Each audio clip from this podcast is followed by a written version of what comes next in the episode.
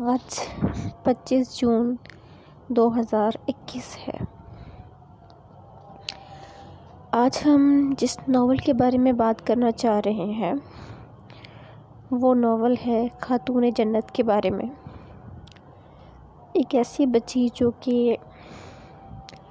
پیدائشی طور پہ بہت امیر گھرانے سے تعلق رکھتی تھی، لیکن اس کے خاندان والے اس کو جان سے مار دینا چاہتے تھے، جس کی وجہ سے اس بچی کو ایک فہم و فراست والے آدمی کے حوالے کر دیا گیا کہ وہ اس کی پرورش کریں، اس کو پالے پوسیں اور اس کی جو فیصلہ کن صلاحیتیں ہیں ان کو ابھاریں اور اس کو اپنے جیسا ذہانت کا پیکر بنائیں، کیونکہ ان کا باپ ایک بہت مصروف آدمی تھا، وہ اسے اپنے ساتھ نہیں رکھ سکتا تھا۔ وہ بچی جب جوان ہوتی ہے تو اسے اور زیادہ مشکلات کا سامنا کرنا پڑتا ہے، اسے نہیں پتہ ہوتا کہ زندگی اتنی دشوار بھی ہو سکتی ہے۔ اس بچی کے گھر نہ میڈیا ہوتا ہے، نہ اس کو پتہ ہوتا ہے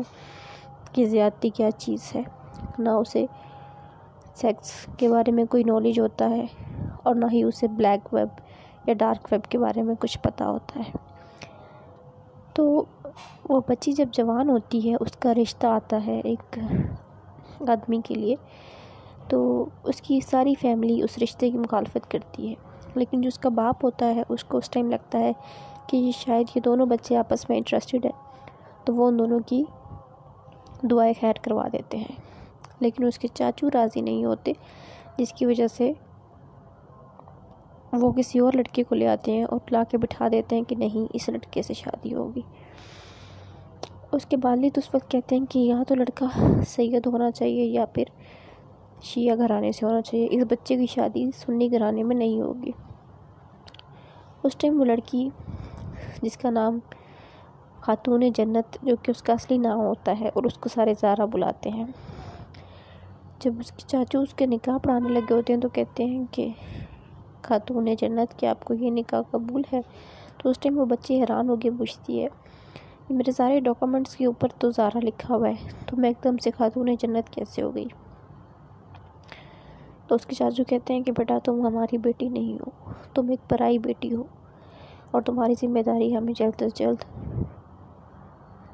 پوری کرنی ہے اور تمہیں اپنے گھر کا کرنا ہے۔ لیکن اس کے والد راضی نہیں ہوتے اور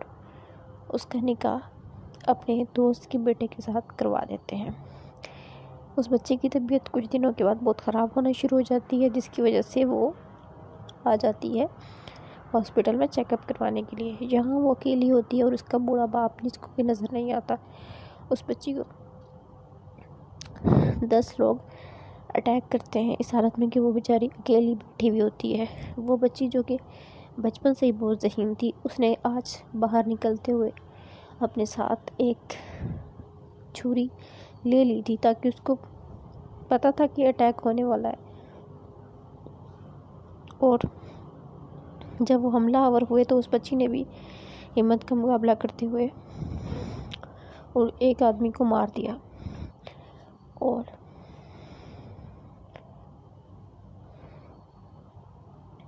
جس ٹائم اس نے اس آدمی کو مارا تو وہ خود بھی بہت سہم کی تھی،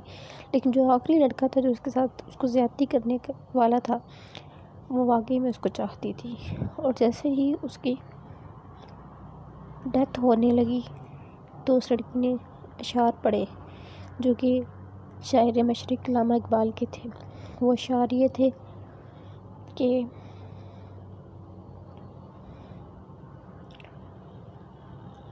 یہ جنت مبارک رہے زاہدوں کو کہ میں آپ کا سامنا چاہتا ہوں۔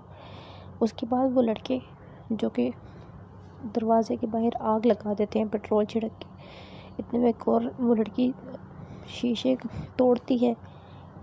چھری کی مدد سے،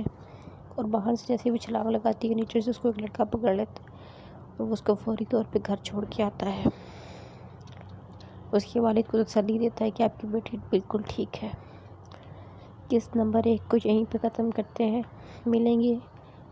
نئے ایپیسوڈ میں۔ Stay tuned and take care.